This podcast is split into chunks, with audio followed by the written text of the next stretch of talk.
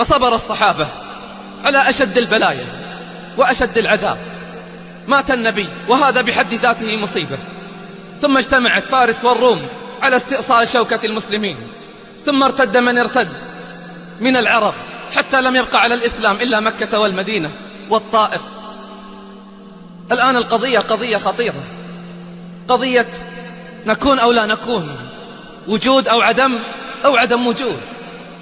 إن تقهر دولة الإسلام حينها لا تقوم للإسلام قائمة لكن الله قيض لهذا الدين رجال. علم صدقهم وعلم إخلاصهم. شعارهم اللهم لا عيش إلا عيش الآخرة. شعارهم يوم أعطوا وبذلوا وهان عليهم العطاء والبذل أن شعارهم أنهم طلاب آخرة. اللهم لا عيش إلا عيش الآخرة. فقيض الله لتلك الأزمة الصديق رضي الله عنه وأرضاه. فجهز الجيوش وجهز الرجال وعقد الألوية ووزعهم في مشارق الجزيرة وفي مغاربها.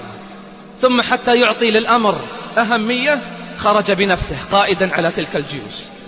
فانتصر في أول معركة ثم رجع إلى المدينة. فأراد الخروج فقال الصحابة لا تفجعنا في نفسك يا أبا بكر لا تفجعنا في نفسك يا أبا بكر. فمكث في المدينة وخرجت الجيوش ولا خالدا وعكرمة والرجال عليها ثم كان من أشد المرتدين بأسا مسيلمة ومن معه اجتمعوا في أرض بني حنيفة في أكثر من أربعين ألف رجل.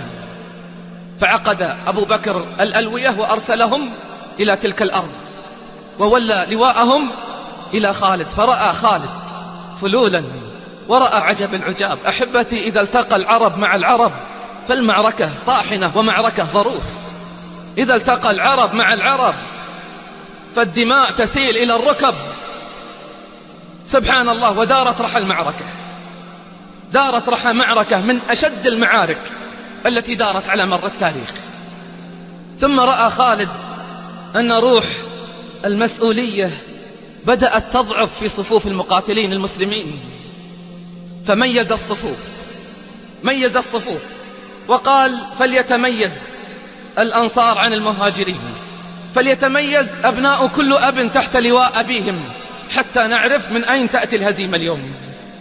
حتى نعرف من أين تأتي الهزيمة اليوم. فارتفعت العزائم وتعالت الأصوات. يا حبذا الجنة واقترابه ارتفعت الأصوات. يا أيها الذين آمنوا إذا لقيتم الذين كفروا زحفا فلا تولوهم الأدبار. ارتفعت الأصوات. ارتفعت الأصوات. إن الله اشترى من المؤمنين أنفسهم وأموالهم بأن لهم الجنة. فهذا زيد بن الخطاب في ميدان المعركة يقول والله لا أتكلم بكلمة.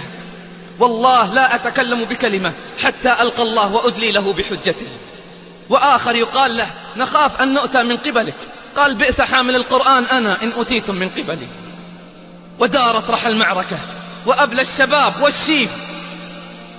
بلاء حسنا. إذا لقيتم الذين كفروا فضرب الرقاب حتى إذا أثخنتموهم فشدوا الوثاق. فإما منا بعد وإما فداء حتى تضع الحرب أوزارها ذلك ولو يشاء الله لانتصر منهم. ولكن القضية ابتلاء. ولو شاء الله لانتصر منهم. ولكن ليبلو بعضكم ببعض. والذين قتلوا في سبيل الله فلن يضل أعمالهم. سيهديهم ويصلح بالهم ويدخلهم الجنة عرفها لهم. يا أيها الذين آمنوا إن تنصروا الله ينصركم ويثبت أقدامكم. واستأصل الرجال شأفة المرتدين عن بكرة أبيهم وأرغموهم الدخول في حديقة الموت. ثم رموا وحملوا في عملية استشهادية. حملوا البراء بن عازب رضي الله عنه وأرضاه. حملوه على على الرماح. حملوه على التروس والرماح وألقوه في حديقة الموت.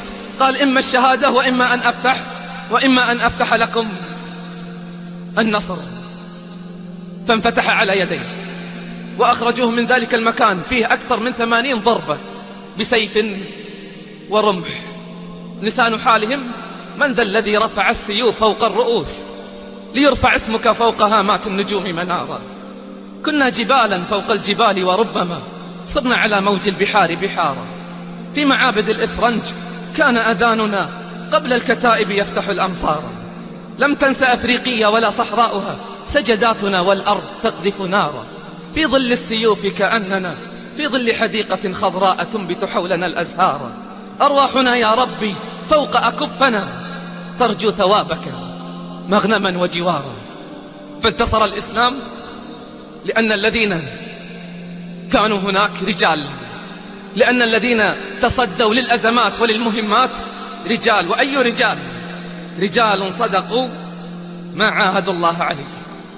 اللهم اجعلنا منهم. ثم بدأت فلول الروم وفارس. بدأت ترسل سهامها على على الدولة المسلمة. بدأت تنفش ريشها على تلك الدولة الفتية.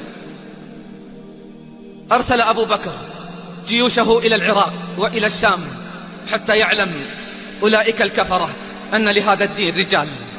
أن لهذا الدين رجال يحمون حوزته ويصدون عن الأعراض ويحمون الدماء والمقدسات. فخاض خالد المعارك في العراق. خاض أكثر من خمسة عشرة معركة لم يهزم في واحدة. ابتداء من ذات السلاسل وانتهاء بالفراط في أعلى العراق. كان قبل أن يغزوهم كان يرسل لهم رسائل. يرسل إلى ملوكهم ورؤسائهم وسلاطينهم رسائل. سطورها كلها عزة وإيمان. لا تخاذل ولا هوان ولا تنازلات. كان يكتب لهم من صلى صلاتنا استقبل قبلتنا أكل ذبيحتنا. فله ما لنا وعليه ما علينا. وإلا وضع تحت إلا خطوط. وإلا فإني قد جئتكم برجال يحبون الموت كما تحبون أنتم الحياة. ويرغبون في الآخرة كما ترغبون أنتم في الدنيا. هذا هو الفرق بيننا وبينهم. هذا هو الفرق بيننا وبينهم. أما قال النبي صلى الله عليه وسلم حين قال عن تكالب الأعداء علينا. تتداعى عليكم الأمم كما تتداعى الأكلة على قصعتها؟ قلنا أو من قلة يومئذ نحن يا رسول الله؟ قال بل أنتم كثير ولكنكم غثاء كغثاء السيل. وليوشكن الله أن ينزع من صدور أعدائكم المهابة ويقذف في قلوبكم الوهن. قالوا وما الوهن؟ قال حب الدنيا وكراهية الموت. كان أبو بكر يرسل الجيوش ويقول لهم احرصوا على الموت. توهب لكم الحياة. احرصوا على الموت. توهب لكم الحياة. فانتصارات خالد أذهلت. أذهلت أبو بكر رضي الله عنه وأرضاه. فقال متبسما أعقمت أرحام النساء أن تلد مثل ابن الوليد. أعقمت أرحام النساء أن تلد مثل خالد. ثم أرسله إلى الشام حيث بدأت الروم تجمع فلولها. فقال أبو بكر ليس لها إلا خالد. والله لأنسين الروم وساوس الشيطان بخالد بن الوليد. والله لأنسين الروم وساوس الشيطان بخالد بن الوليد. فقطع المسافة بين العراق والشام في مدة قصيرة لم يقطعها قبله إنس ولا جان. صار من طريق لم يسرها قبله إنس ولا جان. في أيام معدودة كان في أرض المعركة. جمع الجيوش ووحد الصفوف ونزع حب الإمارة من قلوبهم. قال الإمارة بيننا وبينكم كل يوم نولي علينا أمير. المقصد ليس الإمارة المقصد هو أن نكون جنود لله جل في علاه. ما كانوا ينظرون إلى الدنيا بميزان كانوا ينظرون إلى ميزان إلى ميزان الآخرة. كانوا ينظرون إلى ميزان إلى ميزان الآخرة. فوحد الصفوف وذكرهم بالله وقال هذا يوم من أيام الله. فأخلصوا عملكم وجهادكم لله. إن تهزموهم لا تقوم لهم قائمة بعد اليوم. وجهز الصفوف ووزع الجيش توزيعا لا لم تعرفه العرب من قبل. وأذهل الروم بتلك بتلك الخطط التي وضعها التي وضعها في ذلك اليوم. سبحان الله بدأت المعركة من طلوع الشمس. ظنوا أنها تطول أيام. حسمت في نفس اليوم عند مغيب الشمس. حسمت في نفس اليوم عند مغيب الشمس. سبحان الله. قل لي بالله العظيم من هم أولئك الرجال؟ قل لي بالله العظيم كيف كان ليلهم؟ وكيف كان نهارهم؟ أما الليل عباد ليل إذا جن الظلام بهم كم عابد دمعه على الخد أجراه. أما النهار أسد غاب إذا نادى الجهاد بهم. خرجوا للموت يستجدون رؤياه. فيا رب ابعث لنا من مثلهم نفرا. يعيد لنا مجدا تليدا قد أضعناه. لما رأى هامان شراسة الرجال واستعدادهم للقتال قال اجمعوني مع خالد. اجمعوني مع خالد علنا نحقن الدماء في هذا اليوم. فالتقى فرس خالد بفرس هامان. قال يا خالد هل لكم من أمر أعرضه عليكم؟ نحقن فيه الدماء. قال وما هو؟ قال لقد أخبرنا أنه ما أخرجكم من دياركم إلا الجوع والعطش والفقر.